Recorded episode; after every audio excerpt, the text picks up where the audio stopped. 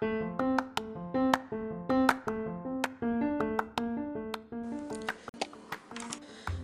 selamat datang kembali di podcastku.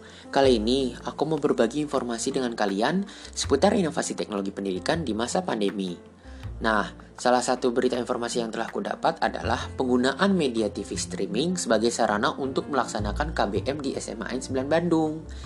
Jadi singkatnya, anggota eskul multimedia di sekolah ini diminta untuk memproduksi sebuah sistem media pembelajaran yang pada akhirnya tercetuslah ide TV streaming sebagai media dalam melaksanakan KBM di sekolah tersebut.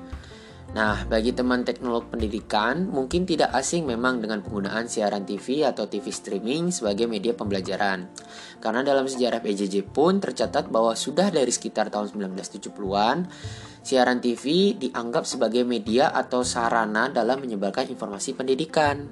Namun dari itu, di tengah boomingnya aplikasi telekonferensi seperti Google Meet dan Zoom, media siaran TV ini adalah sesuatu yang fresh dan patut kita apresiasi dalam memberikan cara-cara alternatif lain agar pendidikan tetap dapat berjalan walaupun keadaan pandemi seperti ini.